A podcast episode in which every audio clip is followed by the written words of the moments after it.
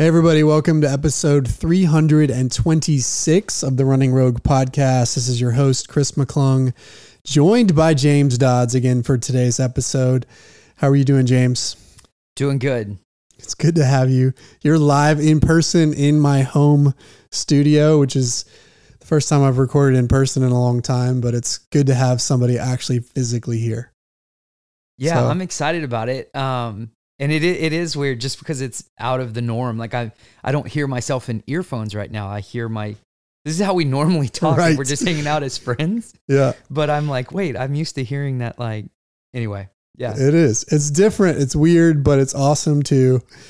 So excited to have you with you have you with me. We're going to be talking about a question that came up from one of our runners, which is basically how do you separate your identity from your results? Really, really difficult. I think all of us struggle with this in different ways. We'll talk about what that looks like to start, and then we're going to get to some practical application elements as well. But how do you separate who you are and your worth from your running results? We'll get to that in just a second. Before we get there, I have to quickly give two announcements. One, today is August 15th as we record this, publishing a little bit later, but the book Becoming a Sustainable Runner is out as of today. So go check out the new book from Tina Muir and Zoe Rom from my last episode.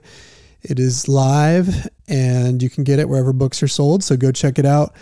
It actually covers a little bit on this topic too. So if you want some practical application from Tina and Zoe, go check that out. Secondly, want to give a shout out to my sponsor for this episode, Janji Running Apparel.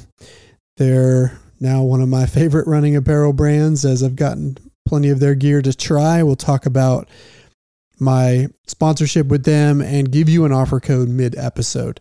So stay tuned for that as we jump in. All right. You ready, James? You ready to talk about this? Yeah, I'm super excited. I'm excited to. It's a it can be a heavy topic, it can be a dense topic, it can be a topic that requires the listener to go to some existential places, be willing to ask some deep questions. And so we're going to try to cover all of that and then boil it down to hopefully things that you can do practically in order to take those steps to separate identity from outcomes. I also want to, before we jump into framing the problem, so to speak, I want to also acknowledge that this is not, as you just said, and we were talking about this offline, as you just said, this is not something that you learn, you listen to an episode of a podcast, you take a test, you pass, and then you're good, right? It's an ongoing journey that never really ends. And it's one that I'm constantly battling you're constantly battling we're constantly battling and we we have developed tools to to be better at it over time but there's still those moments when you get caught up in tying your identity too closely to outcomes and those outcomes could be race outcomes could be training outcomes could be just simply how you feel on a given day. So so let's jump in i want to start by framing the problem throwing it to you if you don't mind. I would love to first just give some examples from our personal lives, and we can talk about athletes too that we've perhaps interacted with and how we've seen it show up in them. But I want to start with us. What what's an example of a time when you did this, when you too closely tied your identity to your results? You know, this is interesting because in my own story, if you will, um, like coming in, my origin story coming into running was kind of the reverse. Um, we're going to reverse engineer what we're going to talk about today is like helping an athlete basically work through that mental knot of saying like, um, how do I give my all to this sport? How do I give my all to my training? How do I stay really motivated towards my goals and and know that I laid it all on the line? We have those one-liners in life, right? Um, we're going to walk backwards from that and say, how do we help an athlete see a wider lens, a wider perspective? And um, it's interesting because my origin story into the sport would would be the reverse. Like I grew up like the Everybody wanted me to be the preacher, the pastor. The um, anybody that knew me at the University of Texas would would say that that was part of my identity. And so I didn't run marathons until I was 25. I didn't even consider myself a runner until I was 25 because I was going through life. I was living out my identity. I didn't even necessarily know to ask these questions about like, does this fully define me? But, you know, by the time I reached age 25, I was looking at life through a little bit of a different lens, a little more philosophical lens. I had doubts, questions, um, like, do I believe what I'm preaching? Basically, enough to know that I could not go on to be a preacher. I'm not saying I threw away faith. I don't want to offend anybody that is on a faith journey. I'm not saying like, um, you know, that that those teachings have left me per se. But I do know that at age 25, I was arriving at what I would consider to be an existential crisis where all my life people were like, You're going to be a great preacher and a great speaking pastor, and you've got this gift and this skill set. And it kind of defined me. And the moment I arrived at an intersection in life, it was like, quote, the first great divorce in my life. It was like, oh man, like, I don't know what else to be if I'm not to be that. And so I had to start wrestling with these deeper questions of like, well, who am I if I don't preach? Or who am I if I don't live into that identity that people know me as? Like, that's Dodds. Even at Rogue, you sometimes call me the Reverend. It's like, clearly these things have left their their print on me, right? And who I am and how I function. But that is how I arrived at the sport. So I'm trying to draw it back to running real quick. But um, I basically got into running because it was a meditative practice that allowed me to answer these big process these big questions in life like you know while i was confused i knew school came with a syllabus so i was great at school um, as long as I saw myself as a, a, a Christian speaking pastor, well, I had the Bible, so I had my rule book, I had my playbook, I could operate by the syllabus, so to speak. And so when life at 25 didn't have that syllabus, that rule book, that that those guide rails, um, life felt a little bit chaotic, and so I moved into a structured practice. I moved into running. And so three miles could become four, four could become five, five could become six, six could become seven, and eventually a marathon, eventually 26 marathons, you know, faster marathons, PRs, etc. Uh, it, it became this whole world that I could operate in and I could use to enrich my life, process big questions in life, um, but no longer be completely absorbed, be completely absorbed by one single identity. So, in a sense, it, running gave you new identity in a sense, but we're going to talk about that, that right? By by time I arrived at a second, you know, by when I arrived at this stage, and this is what we're going to talk about with the runners, it wasn't so much that I wanted to just put on a brand new identity. I didn't want to trade one for the other, and we'll get into that with the athletes today. It's not about trading one for the other, but rather I was able to see life with a wider lens and recognize that just because there's one activity that I do more than all other activities, I am not only that one activity. That's the spirit of the message that I'm trying to say. Like running, sort of, yeah, to some people, it gave me a new identity. But I was able to come into the sport with a little bit of knowledge and experience and know don't be consumed by it. Don't be so wrapped up in it that if it were to be taken away from you, that it would feel like another great divorce in life. Does that make sense? It does. It sounds like a pretty healthy way to come into the sport. Would you describe it that way? I would say, yeah. Yeah, I would say it's pretty healthy. And I've gone through my moments. I know. Don't I know. get me wrong. Please, yeah. yeah. We there have been moments for sure. I mean, I think about your your in your your I, I call it injury, but your your toe surgery. When was that? Eighteen months ago at this point. Yeah. Where that I think caused a bit of a crisis crisis of identity related to running in you. Is that fair to say? Somewhat fair. I would say in this part, it's um, we're getting into nuances now. Um, so it's an accurate read from the outside, but I'd say internally it was more of all my structures, routines, and um, uh, behavioral level uh, applications were uh, interrupted, which is, is its own psychological experience. You take anyone out of their uh, their their space of familiarity, and you drop them in a new country in a new environment whatever like i i i went from mobile to immobile. So it wasn't so much just about running like i enjoyed lifting through that phase but i i almost developed a whole new set of patterns that became uh, pretty psychologically heavy to uh, figure out like who am i in this current moment? Because you know it was like i was lifting upper body but couldn't use my foot. So yes and no yes and no i, I feel like it had more to do with my routines and my patterns and my habits but perhaps we're saying the same thing. well, no, I mean, it, I think big or small, right? I mean, you're pretty advanced in your thought process around stuff like this. You're very well read in it. We'll give some of those examples today. So you're someone who is a student of this type of work, of being able to separate identity from your work, from your outcomes, from the things you do in life, and yet big or small you still have those moments right?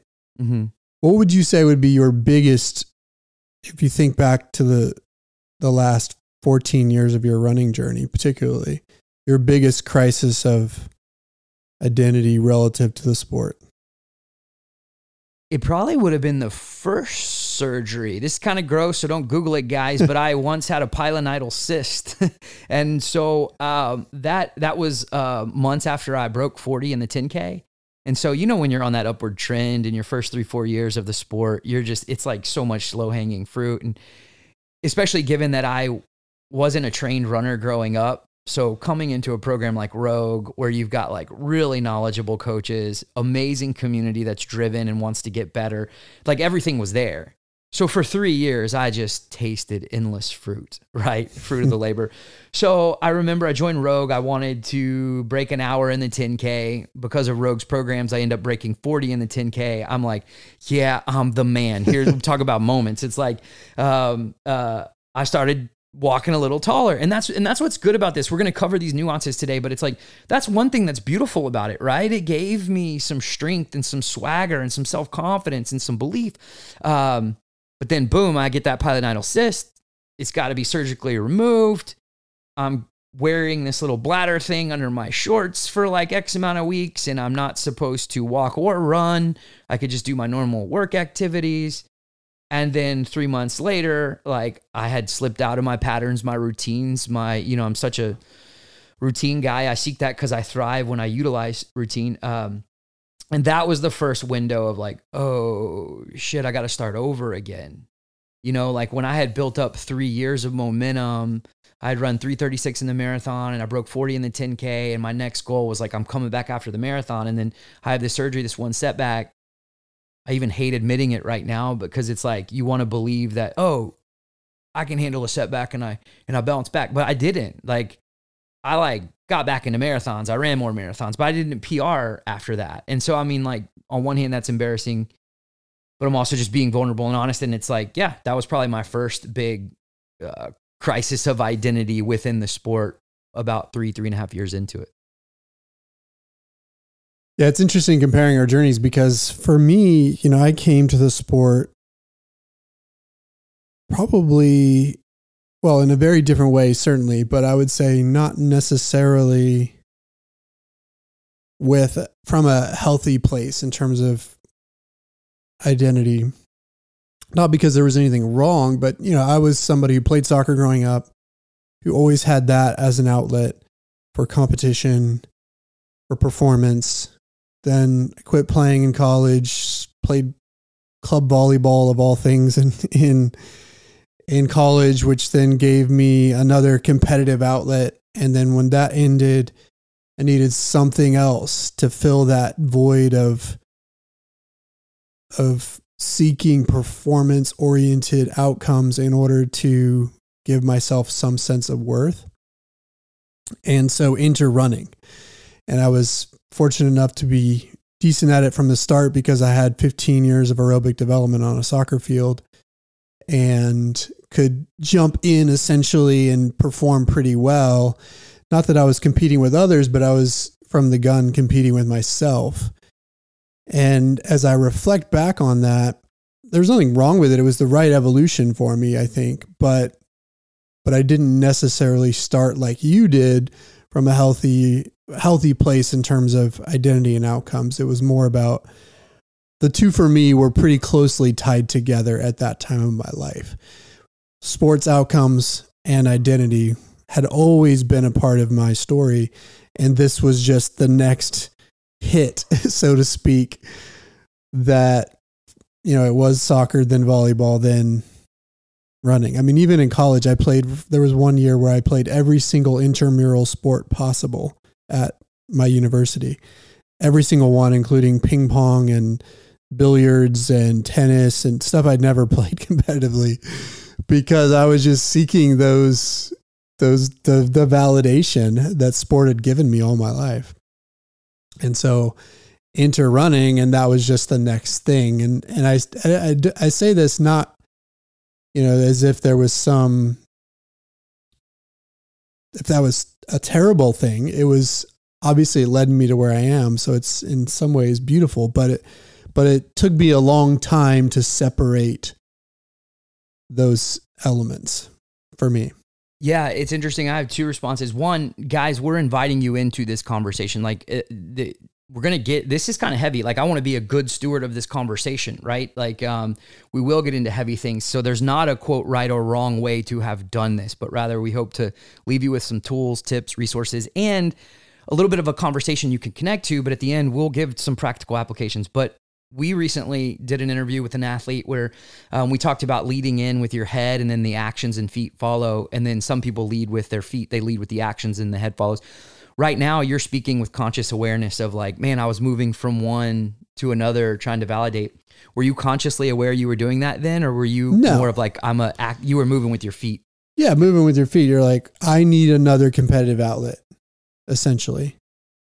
And so this is all definitely hindsight, but as I reflect on it, there was a little bit of a pathology there that wasn't as healthy and it's okay because you know there's nothing wrong with that. I think one of the things to recognize in all of this conversation is not to judge yourself mm-hmm, for, for sure. any of these situations right? Because we're all just doing our best and it's okay. I think it's important to label and be aware of the feelings you're having the thoughts that come to mind but without judgment.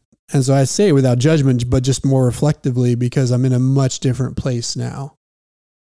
And part of that for me, that journey was, which is getting to a little bit of the practical, was gradually over time falling so in love with the act of running as beautiful and pure on its own, separated from race results. And that took me time, but once I got to that place, then it really helped me start to separate the two. Yeah, that's awesome.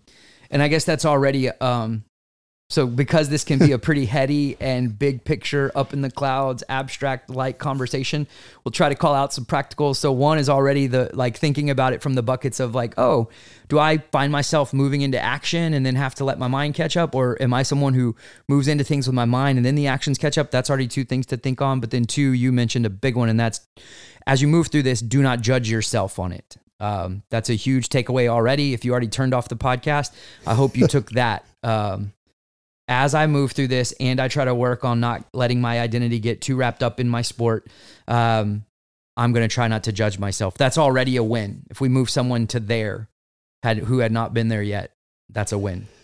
So the next thing I wanted to talk about is is sort of what does it look like when someone isn't necessarily operating from a healthy place. And maybe healthy is not even the right word because it has a bit of judgment associated with it but when when somebody might be struggling with this what does that look like? And what are some examples of that? You know one i think of immediately is this idea of seeking external validation.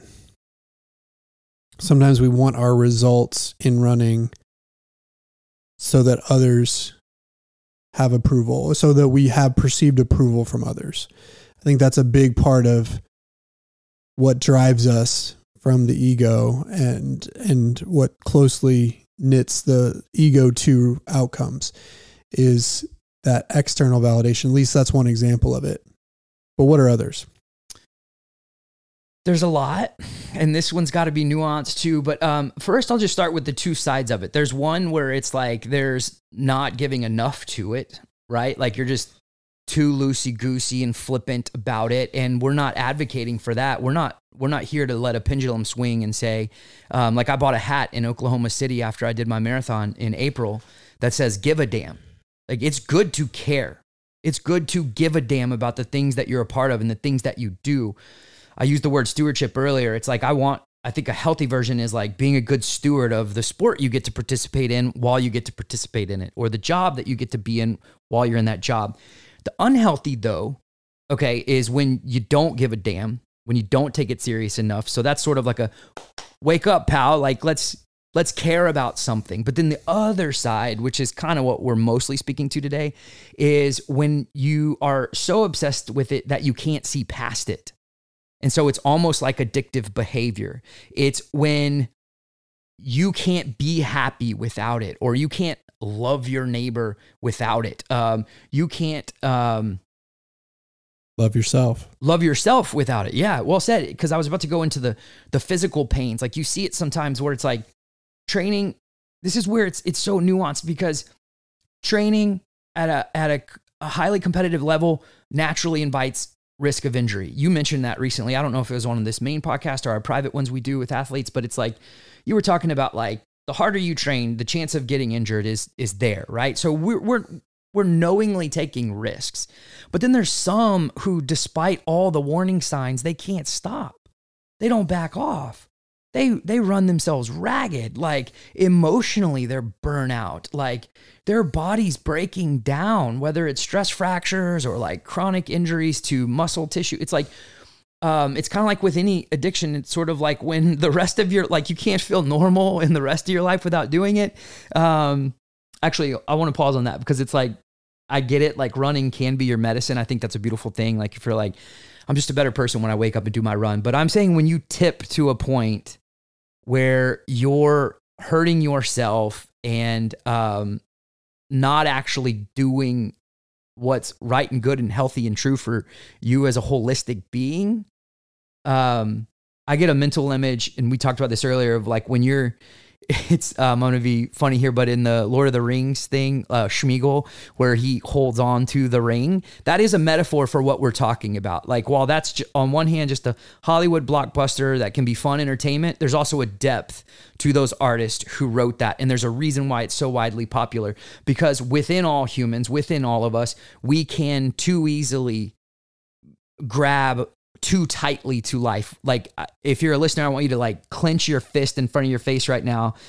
I'm doing it and I'm feeling like a weirdo because I'm in the room with you, but I'm trying to think like, all right, if, if you're alone and you're on a walk or something and you're listening to this, like just hold your fist up in front of you and clench it. And that's Smeagol. That's obsession. That's holding too tightly to anything in life, any role or any hat you get to wear in life.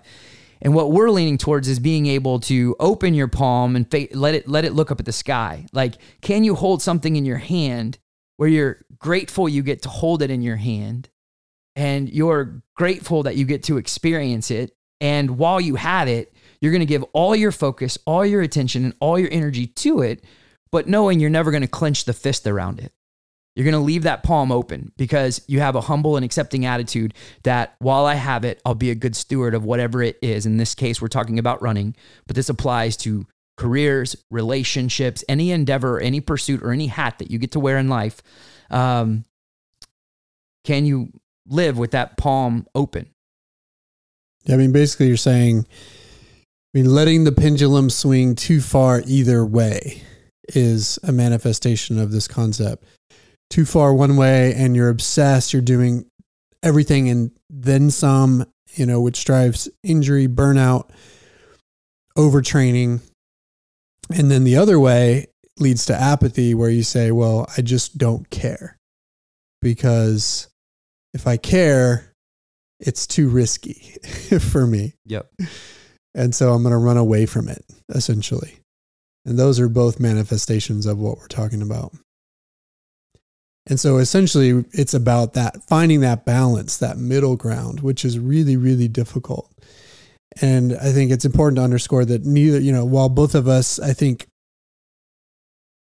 have a degree of mastery in this concept because we've been teaching it, living it, learning it for not just one year, but at least, you know, two decades for me, more than a decade for you. You know, there's an evolution, but it's never ending journey. It just never stops.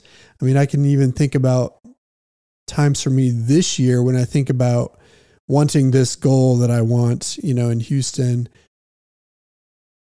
At times I have to ask myself, you know, why do I want it? Is the balance of wanting it right? Is it about me or is it about something else? And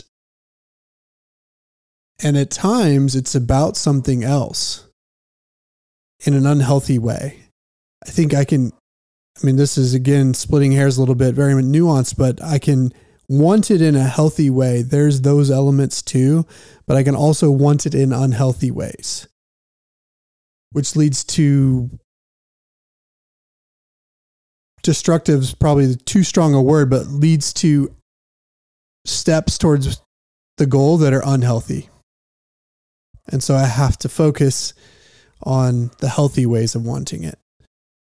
Yeah. And you know what's interesting there? This is another point of application that I want to pass to listeners, and that's only you know. And I say you rhetorically, not just you, Chris, but like only you know um like where you're at on it. Like we we have we're gonna try to pass on, like we've been trying to pass on some like indicators to help you process that. But one, you have to be willing to ask that question. Like you said, you know, what is behind this goal in Houston?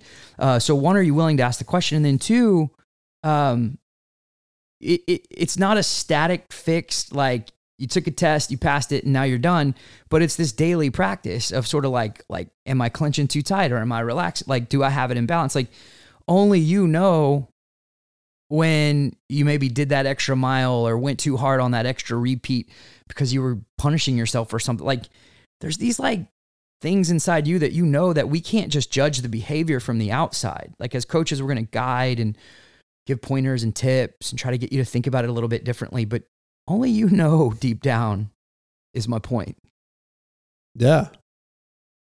And it's and it's hard. I mean, the other manifestation of this stuff, which is kind of a symptom of the things we've already talked about, is making bad training choices. You know, like I think about even myself in the last couple weeks, you know, I had, had strong base building period, took a couple weeks vacation, rebuilding, really starting my build to Houston right now. But I'm training with athletes that are focused on races that are in October, you know, October, November. And so part of me, part of me wants to jump in with their workouts and do them exactly as they're doing them well, they're peaking way earlier than I am versus just and doing it just because I can versus being like more balanced and say, no, that's not right for me right now. I've got a plan. I'm going to back off. I'm going to do what's right for me now. Let them do their thing, timed appropriately for their races.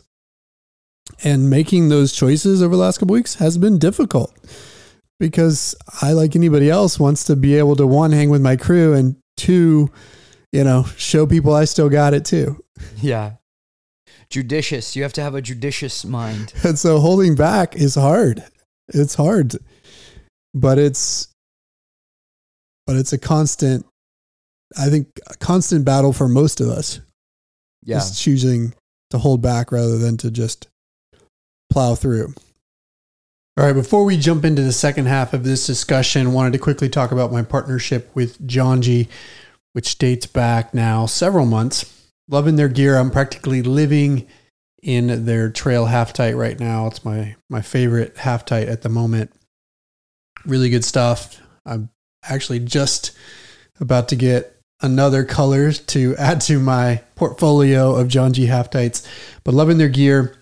I also want to mention that they are now releasing their fall collection. So you want to go check out their new designs inspired by designs from artists from Japan.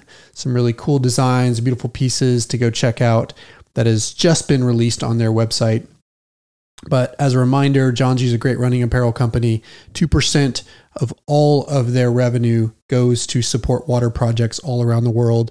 And of course, they're doing great things by showcasing culture and artists from all over the world through their collections and through their designs, which means that this is a company that not only produces great running apparel, but also does it in a way that supports and gives back to the communities that they're showcasing and highlighting, which makes it a beautiful thing.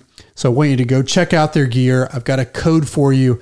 You can go to their website, janji.com or runjanji.com. Use the code ROGUE15, R O G U E 1 5 for 15% off your order with them. And that's a code you can use more than once. So if you've already used it, you can use it again. Go get your new piece from their fall collection. And I promise you, you won't regret it. Great stuff from their tops to their shorts to their running accessories. So go check it out. Again, that's code ROGUE15, R O G U E 1 5 for 15% off your first order.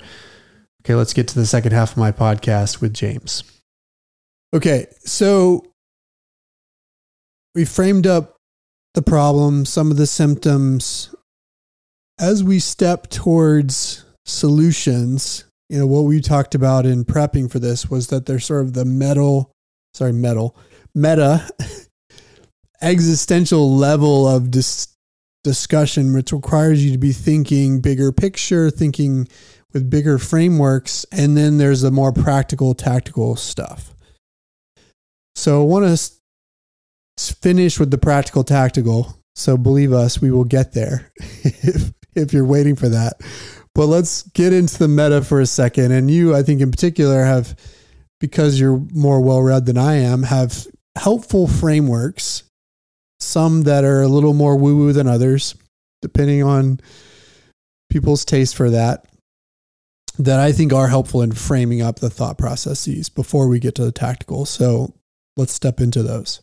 Okay, this excites me. And if I may, I also want to uh, just emphasize one more time why I think it's so important. Um, this weekend, we celebrated the August birthdays. A lot of guys in my group, on my team, have August birthdays, but uh, they're also, a lot of them are also new fathers. And um, the reason why I want to emphasize the importance of this topic is that while we're applying it to running, this is one of those rare podcasts where it's like the concepts we're talking about, though, are applicable to all of life. Like this one actually someone can be a non-runner and listen to this podcast and gain some kind of benefit from it. Because um, one of my athletes tommy brand new father six foot four total athlete like fearless not afraid of anything. But he's got a 12 day old daughter.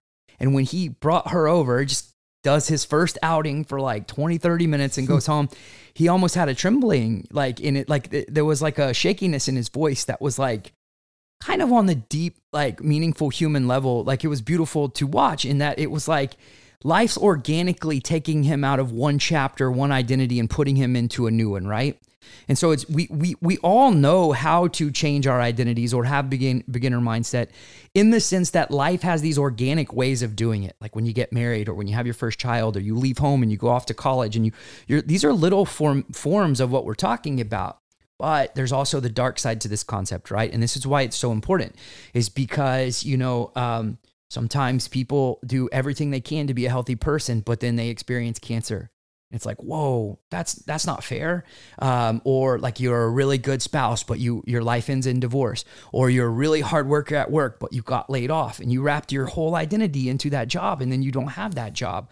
Um, or you're the runner who gave their heart and soul to the sport, and you never made the Olympic team, or you never qualified for Boston. And so there's there's aspects of life that will also naturally uh, this is the the Mike Tyson quote. Like, you know, everybody's got a plan until they get punched in the mouth. And the conversation we're having is, but now what do you do on the other side of getting punched in the mouth, right? Why just share the Mike Tyson quote for shock and awe and then leave people with that? It's our job as coaches to talk about why it's so important, how to go on past the punch in the mouth.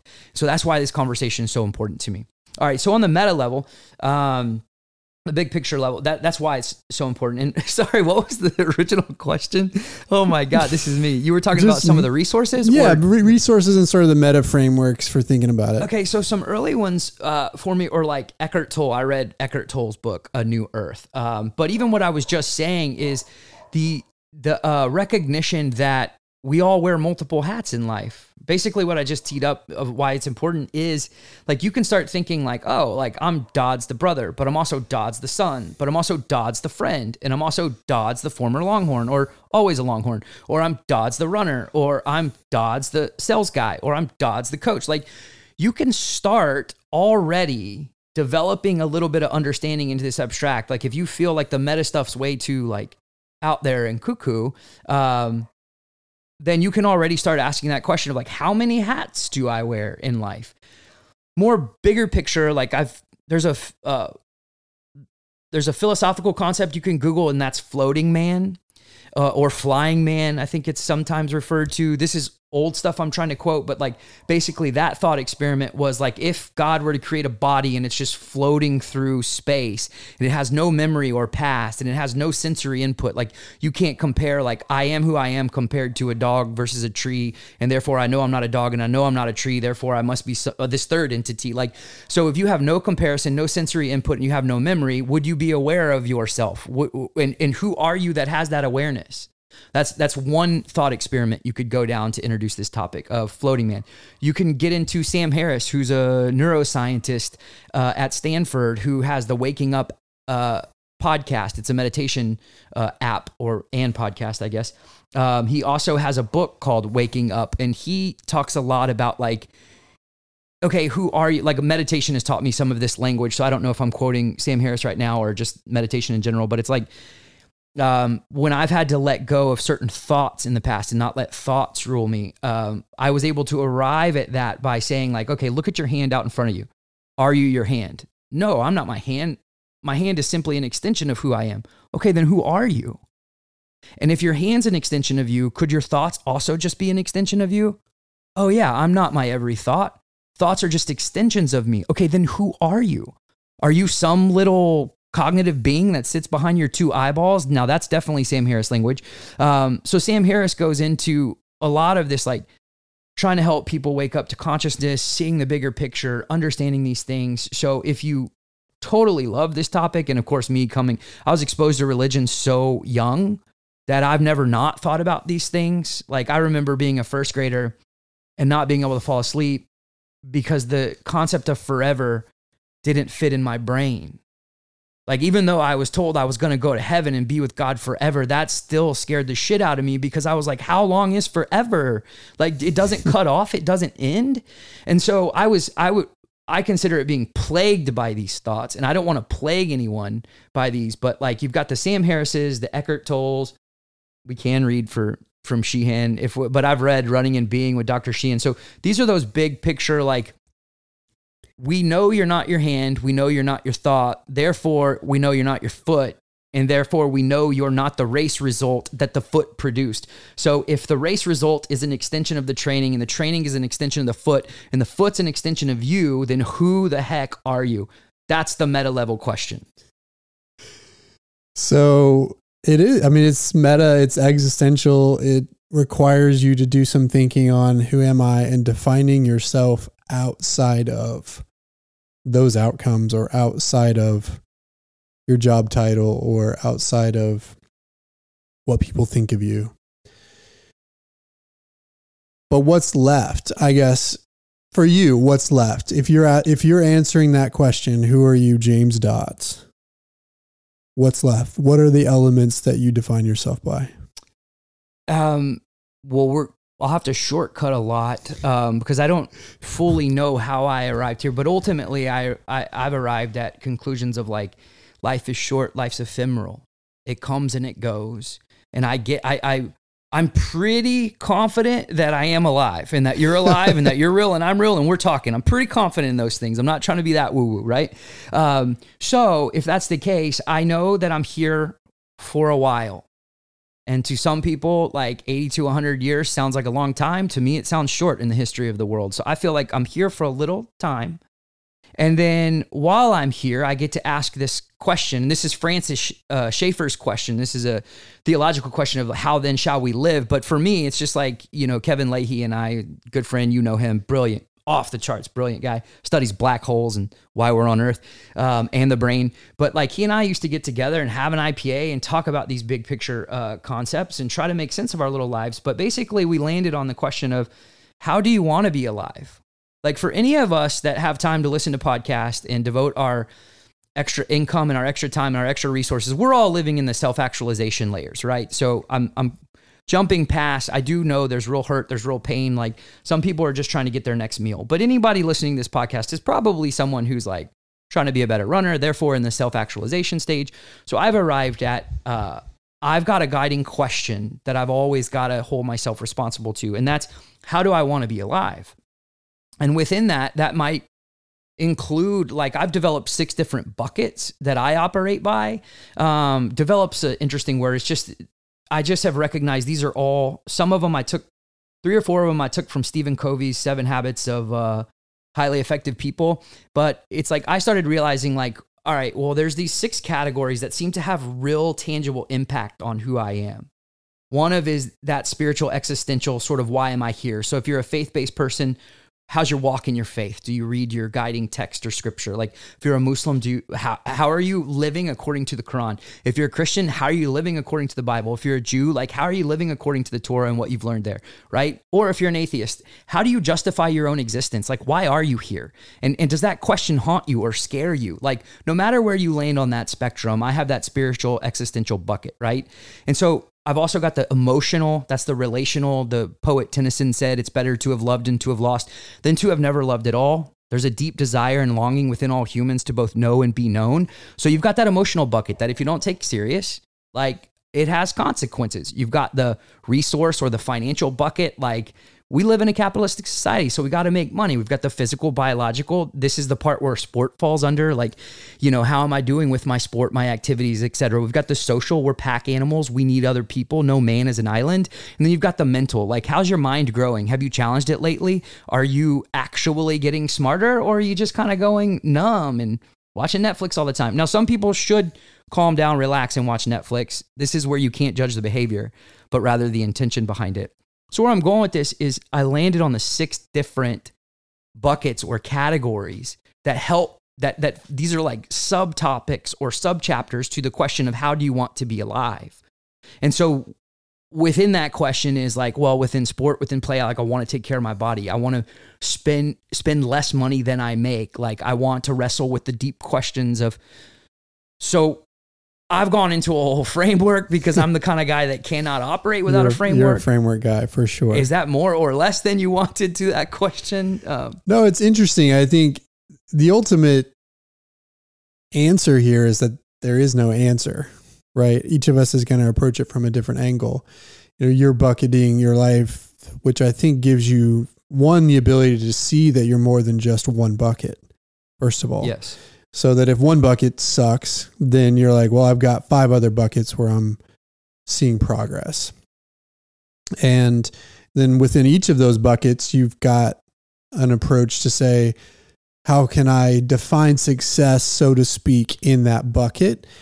And approaching it, you know, in a healthy way, knowing that, you know, knowing you, you know that it's not about success in the physical is not necessarily about race results. There are a lot of elements there. Success in the emotional is and relational is not necessarily about just relationship outcomes. It's about how you show up in those relationships. And so, you know, within those buckets, you're also saying, I'm developing healthy metrics, for lack of a better term, for evaluating progress in each of those buckets that are, are disconnected from just outcome based elements. Exactly. They're a spectrum and they're dynamic. They're always ever changing. And so I picture Vitruvian man with six arms pointing towards these six buckets. And then within each bucket, there's a one to 10 scale. And that one to 10 scale is for no one else to vote on. That's in our own internal dialogue. We get to rate ourselves. We get to ask ourselves that gentle question of like, so how's it going, buddy? Like, you know, you wanted to run a little bit faster. Well, how's your running practice going? Or um, you wanted to wrestle with these big questions in life, like what kind of answers are you coming to? It's not meant to be some challenge, and it's not meant to be something that you grade yourself against according to society or other people, but rather this internal framework that's changing every day. Like there may be times in life where you feel like a social giant.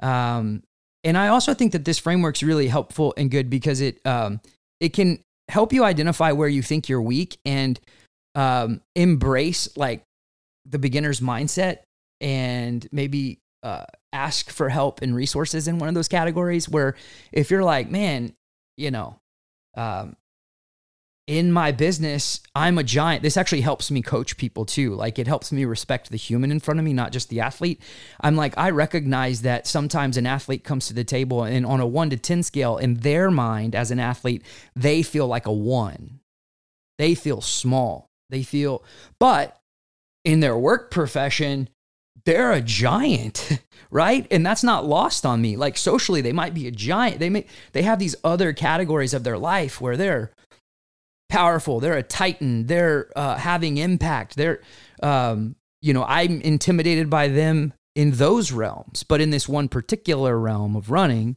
they might feel small, and it's my job as the coach to help move them along that spectrum to where they felt like a one, and now they feel like a three. And then, and it's not my grade; it's their grade they're moving from the three to the five and they're climbing that that uh, sort of progress ladder or moving back and forth along a spectrum to where they feel strong or feel healthy or feel fast or however they define success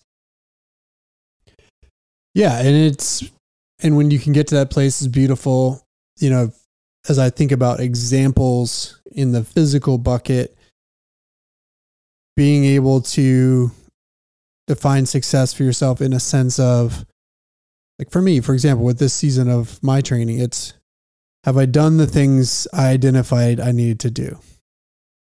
Have I checked the boxes that I needed to check that I agreed to with myself? It's the Kobe Bryant. You know, I made a contract with myself. I'm going to fulfill that contract. But that contract isn't related to the time I get in Houston. It's related to have I done the things that I said I would do? And do I show up on that start line having controlled the variables I could control. And then the outcome of the race is just the outcome of the race. It's a separate and distinct element on which I am not measured from my perspective. Yeah. In a sense, the result becomes a, byproduct and almost a moot point because you're asking that bigger question how do you want to be alive? It's like you, you have to develop values around that answer and then you get to grade yourself am i abiding in those values and principles am i training like the disciplined athlete that i said i would be or am i not those those are deeper more meaningful questions than hey what time did you get on the clock right. even though i yeah. do know the time on the clock still matters to people i'm not trying to devalue the clock well yeah and that's an important overarching point with all of this is i i personally feel like nirvana here is this yin and this yang of simultaneously wanting the result so much that you're willing to do everything possible to get there within sound training principles while also knowing that the result doesn't define you and regardless of the result still recognizing that you have worth and value that's nirvana with this discussion that's the yin and the yang and if you can create balance there, then that's the beautiful thing. But as we've already discussed, it's a never ending journey to to keep that balance, even if you find it in in short windows. You know, I don't know why this just now popped up, but earlier you had asked questions of like, what are some other indicators? Um, and we talked about like the overtraining and like going through chronic injury and just like not even doing what you need to do to take care of your body, et cetera. But I also forgot, I should have mentioned cheating that's why like that's why it's like you know we're not devaluing the time on the clock but also if you cheat to get the time of the clock you miss the whole point like you missed like cheating is a great example of like you missed it you totally just don't get it. And you i know you're involved in the like clean sport podcast and everything and i was like why didn't why didn't i even mention that earlier? But that's a part of it. That that's clear like when someone moves to the point that they're willing to cheat in the sport clearly they missed the point of what we're talking about right now. Well, and I would extend that to say it's it's it's really taking shortcuts of any variety, even not cheating. You know, a shortcut in the clean sport world, doping yourself, you know, that's obviously cheating. But, you know, I think about shortcuts from a training perspective that might not be defined as cheating, as in you're short circuiting the process to try to rush to an outcome versus maintaining sound training principles and allowing the outcome to come to you organically. And those shortcuts could be, you know, doing too many miles too soon, not fueling enough as a part of the process, going too fast all the time, whatever it may be. And it might, those things, those shortcuts might produce short term results for you, but they're not going to get you to that long term potential. And so I would extend cheating to even just say, really, any, any shortcut taking is a byproduct of having your ego and identity too closely tied to results. Shall we get practical now? Yeah, I want to get practical. Can I let uh Sheehan guide us into this one? Yes. I wanted to read from this because he, like, let, again, let me just tee it up with George Sheehan. Dr. George Sheehan wrote a book called Running and Being. If you've never read it, it's an old school book, recently republished, that is a bit of a running philosophy book. There's some training guidance in there, but a lot of that is dated. But I think more the value of it is in this idea that running is not just a physical pursuit. So read his quote. and I'm I didn't know it was republished, but I'm holding the 1978 copy, and it smells like it's from 1978. which, by the way, I was not born at this time, but I forgot how much of an impact he had on me. But um, so as we move out of the theoretical and into the practical, um, it's it's really like answering the question of how do I not get my identity so wrapped up in my sport or so wrapped up in my um, uh, results. And we could have just read this and been done. but I love how he starts chapter five, uh, titled Becoming. He said, My fitness program was never a fitness program. It was a campaign, a revolution, a conversion. I was determined to find myself and, in the process, found my body and the soul that went with it. Yeah, I mean, I think that that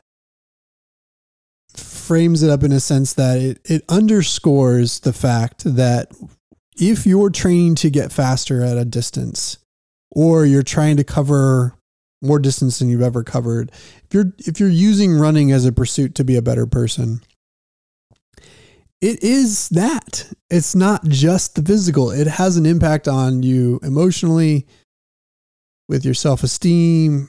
It's it's soul building so it is more than just the physical. And what we're trying to do here is push people to a place of balance with that, which means we have to underscore again this isn't about not caring. This isn't about not giving your all to something. It's just about approaching outcomes with a healthy mindset so that you can separate your worth from them.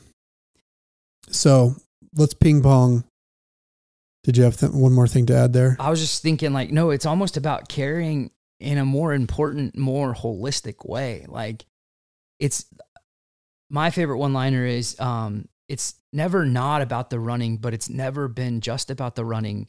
And I know sometimes people want to fight against that because maybe at first they don't understand.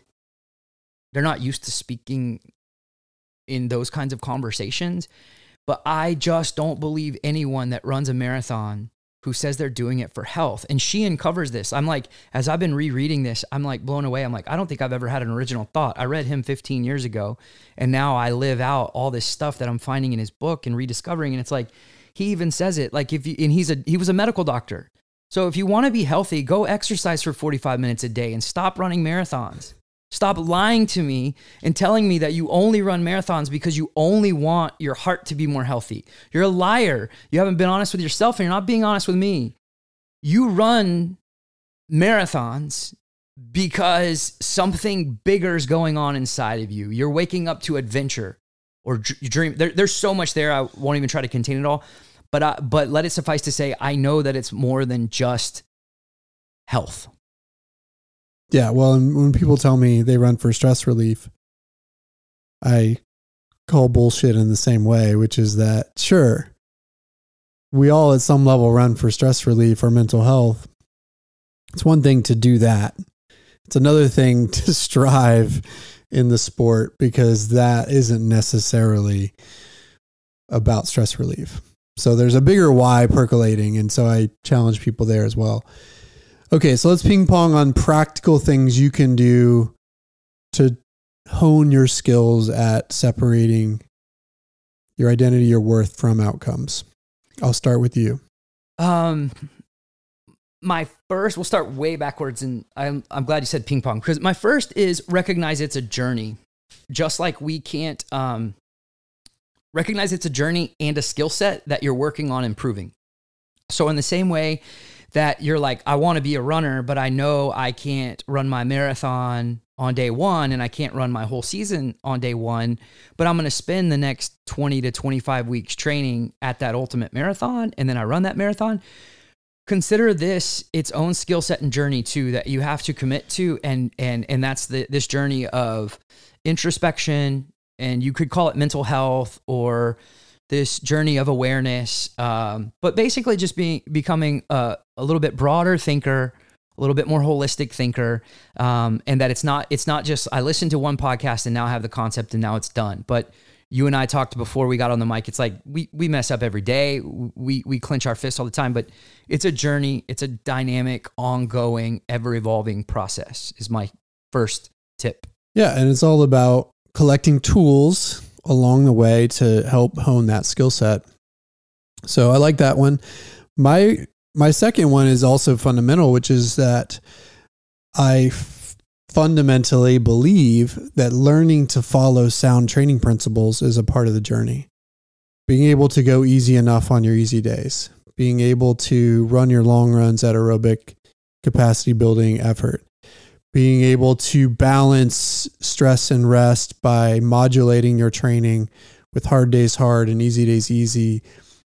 All of that is a part of this because the reason we don't follow sound training principles is because we let our ego get too tied up in it. And I was talking to a runner this week about Strava watching.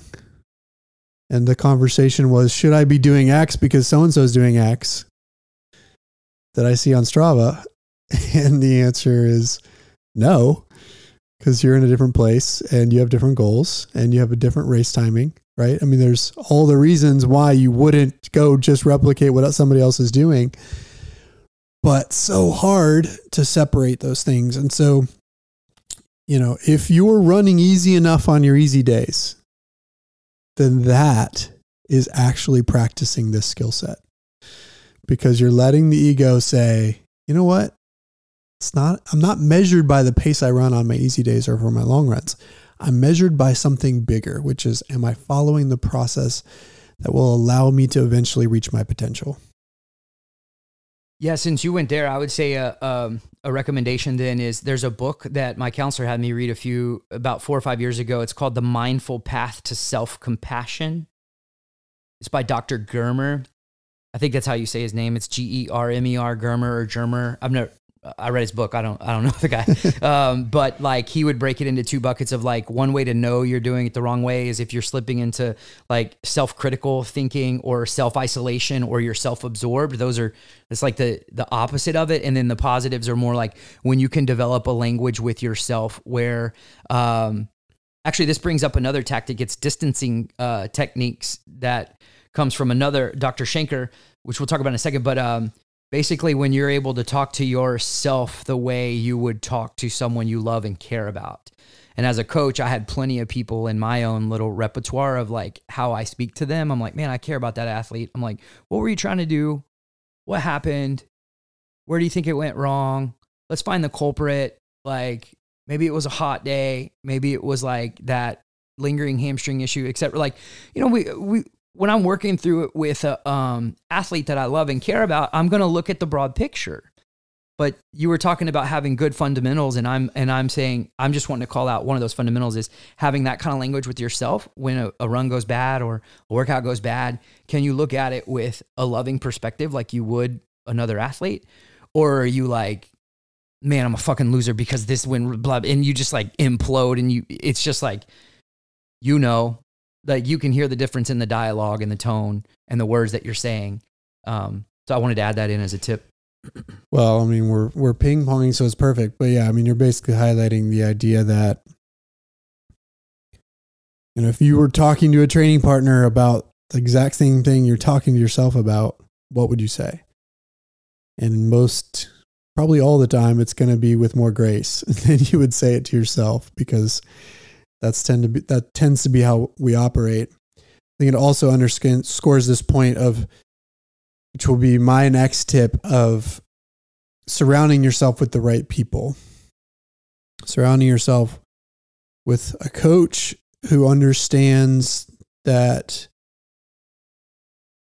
well understands proper training principles but also understands that you're more than just an athlete you're a human and treats you as a whole human but also that you surround yourself with training partners partners in life that are going to lift you up in those tough times or in those on those bad days mean, if i think about my worst races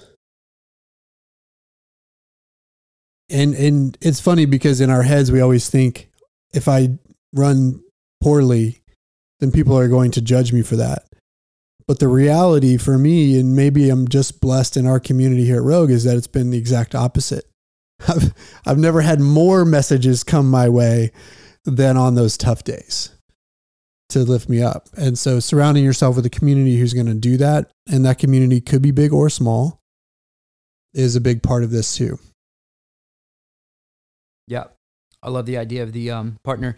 For those who are like, if you just don't have a running buddy and this is completely a, a solo journal, um, solo journey, then, um, then I think using those distancing techniques can help. So I wanted to make a, uh, also make a plug for I'm obsessed with Huberman right now. When I get obsessed, I go headfirst into stuff. So he has a really cool interview with Dr. Maya Shankar, who is um, she's held a position at the White House. She was a um, consultant or advisor for the White House at one point, but she's a PhD in, in uh, behavioral sciences, um, and she's the one that gave me the language of distancing techniques. Um, so listen to that interview. That's a helpful little uh, resource. She had she went to uh, she was an incredible violinist. Went to Juilliard and like her whole life was she went through this identity thing where this is kind of how she became the PhD and the advisor to the White House by being able to take on a beginner's mindset and recreate herself and be reborn after the very thing that she loved more than anything. It shaped her whole body. She said her one of her shoulders sits higher than the others to this day. Like so when she's working out in the gym, her actual physical biology is different because she was so wrapped up in this instrument. Um, so she had to learn the hard way and then became this giant in this space in this field. So her interview is a great practical resource if my Sam Harris consciousness comments were too kooky and woo woo and way out there.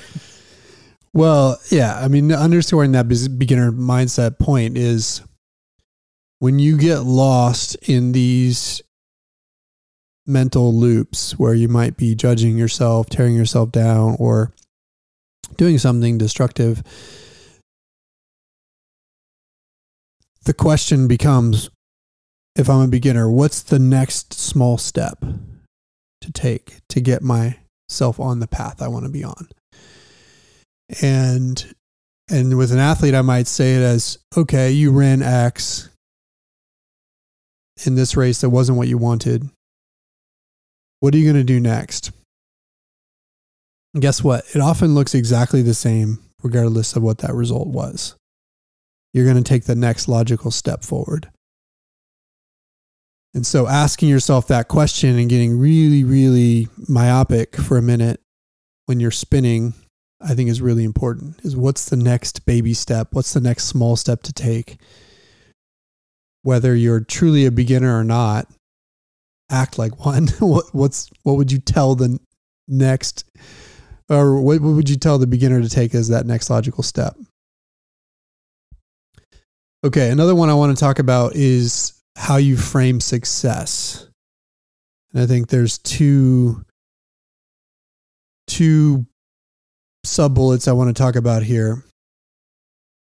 One is this idea of framing framing success beyond outcomes. I like to say there's training results and there's racing results. We love for those two to sing a happy song together and for the race to go exactly as your training did. But most of the time, I, I wouldn't even say most of the time, but sometimes it just doesn't. You may have had the perfect training, but then the race result doesn't happen for whatever reason. Some of those reasons could be outside of your control. Whether you got sick the week before, whatever it may be. So separate those two things. There's training results and racing results. And I actually encourage athletes before they race to actually write down their training results so they can list those things with a clear mind without without the noise that comes with an outcome involved. You can write down i ran more miles than ever. You can write down i had better workouts than ever. I was using training paces faster than ever and nailing them. Whatever those outcomes might be in your training those count still, whether the race goes the way you want it to or not. So separating those two things, I think, is really, really critical. The other thing I wanted to talk about here is this idea of framing success, particularly in training, related to the purpose of the day. I think, and we talked about it in my episode last week. Oftentimes, we're measuring ourselves on the wrong things or maybe we're measuring ourselves partially on the right things, but then also on the wrong things. It's it's going into an easy day and measuring yourself by whether or not you ran faster than your last easy day versus asking yourself, have I run slow enough to recover from the workout that I just did? Or going into a prep race this happens all the time with people where they're doing a prep race before their A race and they say, Well, I'm doing this to practice execution, to learn some things, to practice the mental elements. And so perhaps they're not running all out for whatever reason. And then they are disappointed by the result because it wasn't as fast as their PR, even though that wasn't the goal for the day. So making sure that we're measuring ourselves on the right things and we're framing success in the right ways, regardless of what it is. Think about it on hot summer days here in Austin. When you have to slow down dramatically in order to keep, her, keep the effort the right way because of the heat and humidity. And then suddenly you're beating yourself up over that because it's the slowest run you've had in a long time. Well, that doesn't compute because if you've if you're measuring success based on effort and hitting the right effort for the day, then that's all you should be focused on. Check. You did it. Pass fail. You passed that day. So that's a long way for me of, to say be very very careful about how you frame success. Yeah, and I I don't know if you still have more. I want to keep going a couple things come to mind of like the way by which you do that and frame it. I, I personally love journaling. My journaling uh, discipline has been so, so helpful for my overall well being. But I've got a buddy who calls me all the time and we're arriving at the same thoughts and arguments and in a cool way. Like we, we debate the existence of all ourselves, all that, blah blah blah. Uh, anyway, he he's doing it through a meditation practice. He arrives at it through literally the sort of traditional version of meditation that you're probably thinking of where you sit still and you you meditate. Um, I can't do that. I do it with journaling, but it's basically the same thing, just manifesting in a different behavior pattern. So find your way, your your uh, outlet for what you were just saying, Chris. For like processing, you were saying, frame for processing, it, yeah. But then also have this actual practical tool for doing it. And I think buried, this is a meta concept, but it's buried within this whole conversation. If anybody gets anything, it's I hope that for the listeners that don't have a rich community to uh, do all this, process all this with, I hope they hear their takeaway is simply, you're not alone in this. Like, you deal with it, I deal with it. It's obviously an important enough conversation that we're trying to communicate this to anybody in our community uh, that they have this this podcast as a resource to, process it. You're not alone in this headspace. So sometimes I think people know when I say the words "you're not special." I mean that in a loving way. Like I don't mean like, oh, you're not special, as in like you don't have any skills that are special. I'm saying don't treat your problems like they're special as in like you're the only one with this problem and therefore no one understands it. It's like, no, we understand it. We don't have the solution for you. You got to work out your own your own end, right? But you're not alone in that. Like you're you're not the only one suffering from this like sort of spiraling, ruminating um, mind that gets grips too tightly to any identity or role in life. You're not alone is the message. Well, that is a message. Another message in what you just said about journaling or, or meditating is having the ability to, whether you're processing it by writing or whether you're processing it by meditating on it, to one, label these moments where your mind goes to a place that you wouldn't consider healthy for yourself, in that you can just simply recognize it. I had a friend talking about this recently where he just said, you know, just being aware of those moments for me helped me then start to process and work through them in a way that was healthy. And journaling can do that. Meditating can do that. But when you're finding that awareness, you have to do it without judgment. It's not saying, oh, shoot, I can't believe I went down this thought pattern again that was destructive. It's more about, okay, I went down that thought pattern it happened. Okay. I'm human. Let's not judge. Then process around that. How did I get there? What do I know from the tools that I've heard through this podcast or developed myself that I can then go process that in a way that's productive? So that's what meditation and journaling can help you do is label it without judgment and then process and work through it in a safe and healthy way without letting it spiral. And that's, I mean, that's a, it's a fundamental part of this, right? Is just being aware and then working through it, knowing that you're going to have these quote weak moments and they're going to come and they're never going to not come, but you're going to have more tools and more ability to work through them over time and, and you'll get better at it. And again, I would say I'm pretty advanced when it comes to this myself, but still have those moments where I'm like, why am I doing that? Why am I comparing myself to someone else when they're in a different place? Yeah. It's almost like you can measure your rate of improvement by the time it takes to realize it between the action and the realization. Kind of like a thunder and lightning, right? Like it's you're like, "Oh, I saw it." And then X amount of seconds later, you hear it, right? That's how it lets you know how close it is. It's almost like, oh man, I'm getting caught up in this spiraled like comparison game. And a week later, I realized it. Well, still got a long ways to go. Um, but if like later that day you realized it, doing that, doing that a little bit better, or within an hour you realized it, doing a little bit better, or in the actual moment, you you know quote mastery is sort of when you when you it's not like it'll stop coming. You'll you'll still make these mistakes clench too tightly get wrapped up compare etc um, but i would say those that are like at that mastery level or like it boom it hits them and within seconds they're able to feel that like nasty feeling course through their veins but then they also go but i'm not going to operate by that feeling. And they sort of let it go at the same time. Um, and that's when you're you're probably in a healthy spot which raises the last step or tool that I would mention here is this idea that, especially when you have an outcome you're not happy with, it's still important to feel that. Mm-hmm. You can't gloss over the feelings and emotions that come with a quote bad outcome because if you don't process it and let those emotions flow, then you're burying them in a way that will come out later.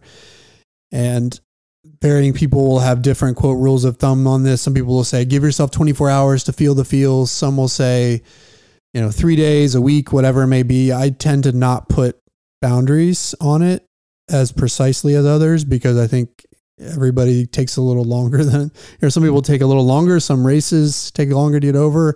Feelings come perhaps in different ways. So I'm not necessarily one to say you have to time strictly time bound that part of the process but it's still an important part of the process is feeling the feels, let all those emotions out, cry, be sad, be angry, whatever it may be. So that once you've gotten all that out of yourself, you can then get back to the logical, heady space of, okay, now what? So totally, that's a great call out. Um, that's something I had to actually learn through counseling and and teaching, and that like there are no bad emotions like anger, frustration, jealousy. Those are human emotions. They exist. They're in us, and the quickest way by which to metabolize them is not suppressing. I think of Bill Burr. He has a he's a comedian who makes me laugh, but he he has a joke where he's like, "Act like a man, push that shit down, act like you have answers." Like you know, because he's making fun of that old paradigm of he's like that is the worst way to do it. That actually whiplashes and and makes it a lot worse um, when you don't process. But you metabolize a lot better by acknowledging the fact that yeah, I'm really pissed or I'm really sad I didn't get that result boom, move it into the journaling exercise. Like you said, don't judge, like be really curious. Curious, the word curious can be your best friend when it comes to a, a, a mindfulness practice, whether that's meditation or journaling. Like use the word curious, like, dang, like I'm so freaking sad or I'm so freaking mad that I didn't get that result. Not why, like, why didn't I get, like, you could metabolize it by acknowledging why? and being with it. Why digging into it? Why do I feel that way? Where does that come from? So there we go. I think now it's time to put a bow on this one. What do you think?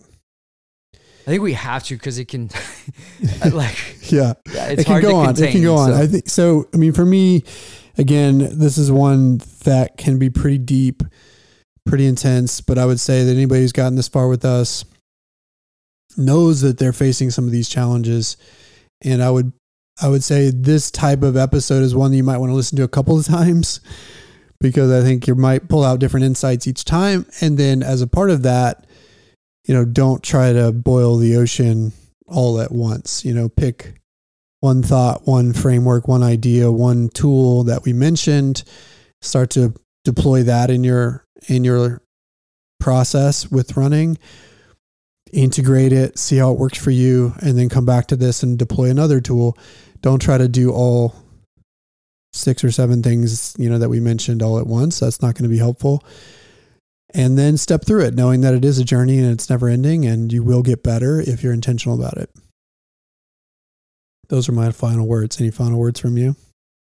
I think that's a good way to end it. I, I just want to say I appreciate those who did stick around because um, it's a I think it's a very important topic. Um, you know, th- this identity thing and how we can get wrapped up in it. And it's sad that we start off with such a pure pursuit. Like, I want to be a better person. And I think one example by which I can do that is run a marathon. And so I go and it's like I run and it's this life giving, fruitful activity that we chose to be a part of in our one little existence. And then somewhere along the way, it corrupts and it starts to become the negative agent in our life. And I care passionately about this topic because I, I want it to remain pure for people. And um, yeah.